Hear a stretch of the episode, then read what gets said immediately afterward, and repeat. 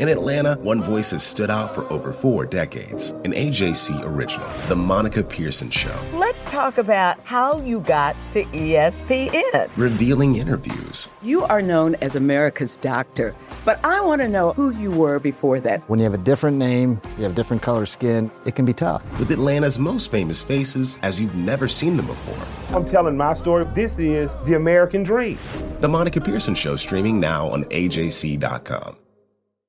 Hip hop is a product of black people. It's a product of black song and celebration. The Atlanta Journal Constitution presents Hip hop's most pulled elements are pulled from the South. a Southern hip hop story. We always go back to that moment of the Source Awards. Everybody wants your rhythm, but they don't want your blues. The biggest names in hip hop. Atlanta is still the mecca for hip hop. 50 years. No one can deny One film. the power of the South now. The South got something to say. Streaming now at AJC.com slash hip hop.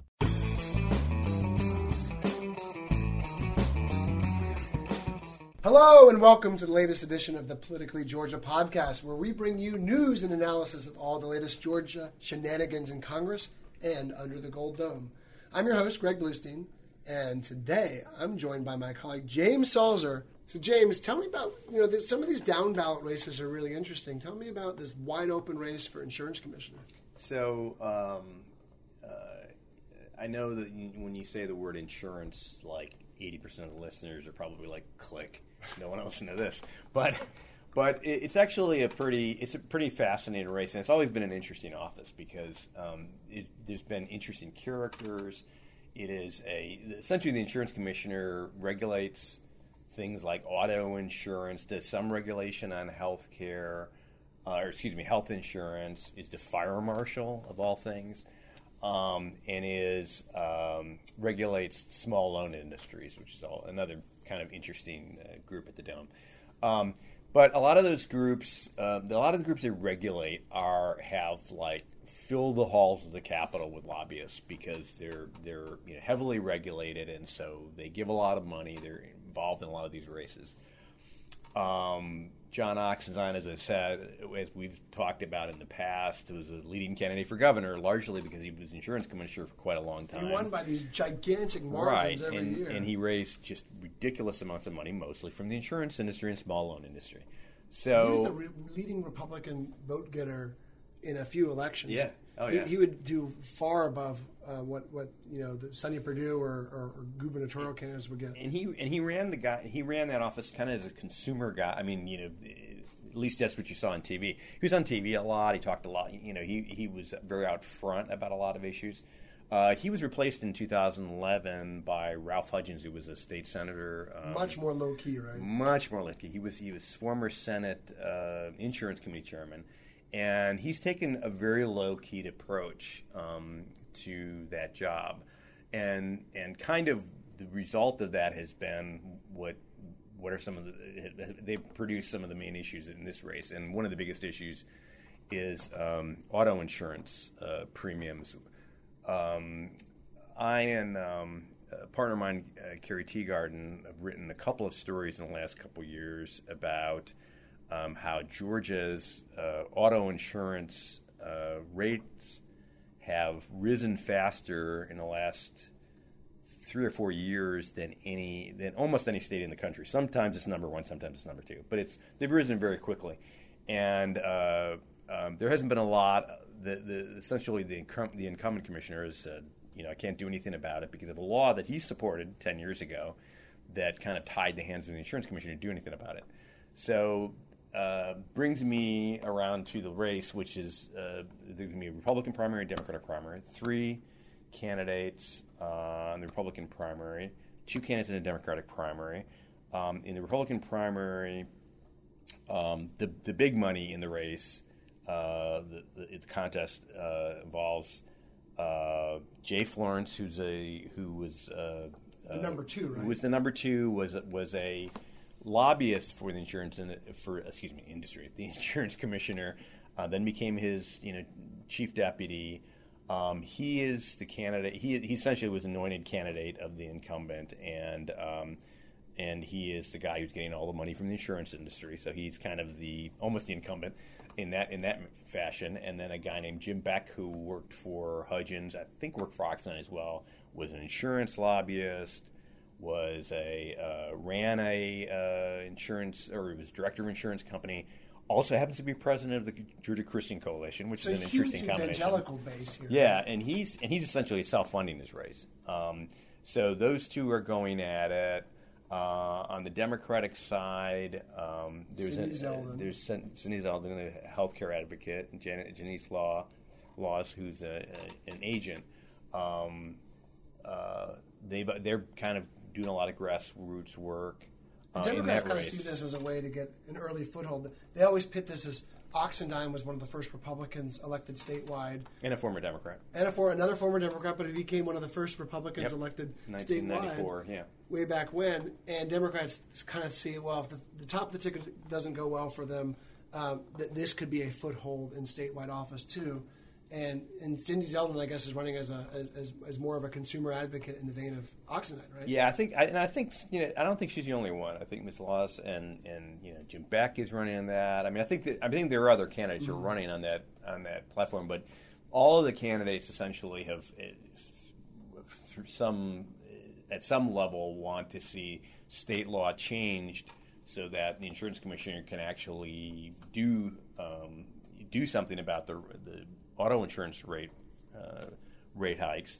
That's a huge ask because we have a legislature that is tradition that that essentially changed the law. First of all, voted to change the law to begin with to make it almost impossible for the commissioner to do anything about rate hikes, um, and that hasn't changed. I mean, that's it's it's still a very heavily lobbied. Um, the insurance committees generally, and I, I think. Uh, Commissioner Hudgens had a try to have a hearing on this uh, issue about a year ago, right after we wrote a story on it, and they essentially gave him about you know ten minutes, and were were very dismissive of this idea of actually changing the law to make allow him to do anything. So that's that's uh, one of the key issues in that race, and the other one is. Um, another thing they've talked about is is health insurance, and a lot, of, and, and each one of them has a plan to um, and some of the plans are similar to work with the governor to get waivers um, to um, the Affordable Care Act to help them develop ways to get more um, people coverage and to lower premiums for kind of like the average person. That, that's really interesting to me because Hudgens uh, ran, you know, and, and most Republicans on the ticket, especially in 14, ran against Obamacare, against Medicaid expansion. Um, but now we're seeing with rural hospitals starting to close and other and other even profitable hospitals in, in bigger areas starting to struggle, uh, and, and more healthcare executives calling for some form of Medicaid expansion. Uh, we're, we're hearing, of course, both Democratic candidates for governor saying they're, they're going to support expanding uh, Medicaid. But also, you're hearing from Lieutenant Governor Casey Cagle, the Republican frontrunner, is the only of the five Republican candidates saying that he's open to waivers, which is essentially a form of not a full out expansion, but a form of growing the program that critics could call a, a an expansion.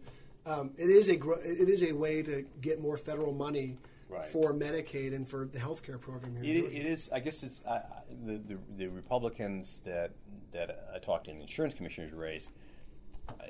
It, it's not what they're talking about is is using federal money to to um, um, essentially uh, almost it's almost a case of like separating out the the people who have high high healthcare costs and s- as a way to lower it for everybody else.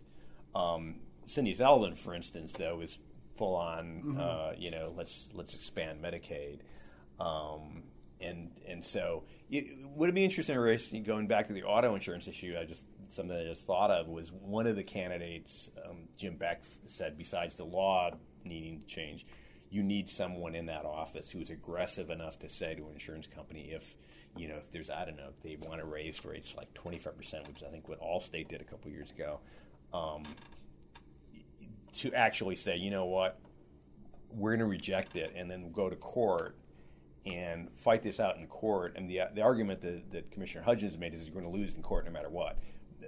It's something like Jim Beck said, you know, essentially we need to take we need to go to court and see what happens, see if the see if and see if we can define um, make uh, change the law in court. Not maybe not change the law in court, but change let, let a judge rule on whether in fact mm-hmm. we have no power, rather than sitting back and letting it just you know happen to us. Yeah. Um, and another thing to keep in mind um, about these races is that uh, as, as, as, aggressive or, or proactive as these candidates say, they, they as James mentioned, um, a lot of these decisions need legislative support and the go- governor support. And we were just talking about uh, Medicaid expansion and, and, and, adopting more of the Affordable Care Act tenets. Well, the governor can't even make that call anymore right. in Georgia. It has to be approved by the state the state legislature first. So that just shows you, um, even if candidates are okay with waivers or they're like Cindy Zeldin, the Democrat, wanting to push for Medicaid expansion, it won't happen without the Republican-controlled legislature. And barring another crazy, you know, collapse, Republicans will retain control of the state legislature in November. Um, and that's, the, that's, that's not going to happen. Yeah, and that's kind of the reason to take some of this is you know the reason I brought up the, the idea of, of going to court on insurance issues is that you know that's something the commissioner can do. Mm-hmm. can make a decision on, but there's a lot, as we said, there's a lot of this stuff. You got to get a legislative buy-in, and this legislature on that issue, for instance, on on uh, uh, the Affordable Care Act, has made it very clear that they don't want Medicaid expansion, uh, expansion, and you know passed a law that said we don't want it. So um, that's a much tougher sell. But the insurance commissioner plays a, a powerful role behind the scenes in our fire practices and our insurance rates and our healthcare coverage. Right? There's there's a lot of things. Um, there's a lot of reasons why voters should actually pay attention to this race. Right. It's, it's one of those things that it's because it affects everybody's life. Um, in in it affects their pocketbook. Um, it's a little bit easier to sell than to sell some of the other statewide you know offices that it's not as sexy as guns or...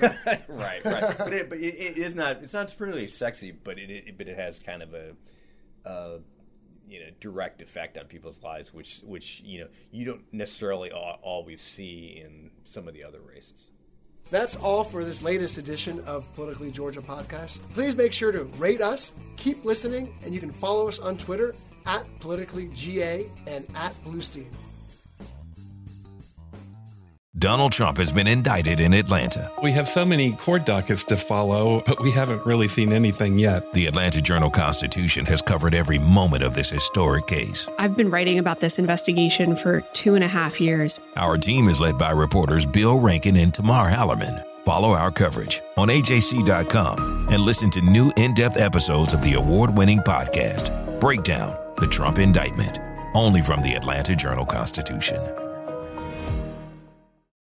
Our journalists at the Atlanta Journal Constitution are working around the clock to keep you updated on all the developments surrounding the Trump indictment. Now, the AJC is putting all of our coverage in one place with our new Trump 19 newsletter. Every Wednesday, you'll have our latest coverage and analysis on this historic case in your inbox. So sign up for free today at ajc.com slash indictment newsletter. That's all one word.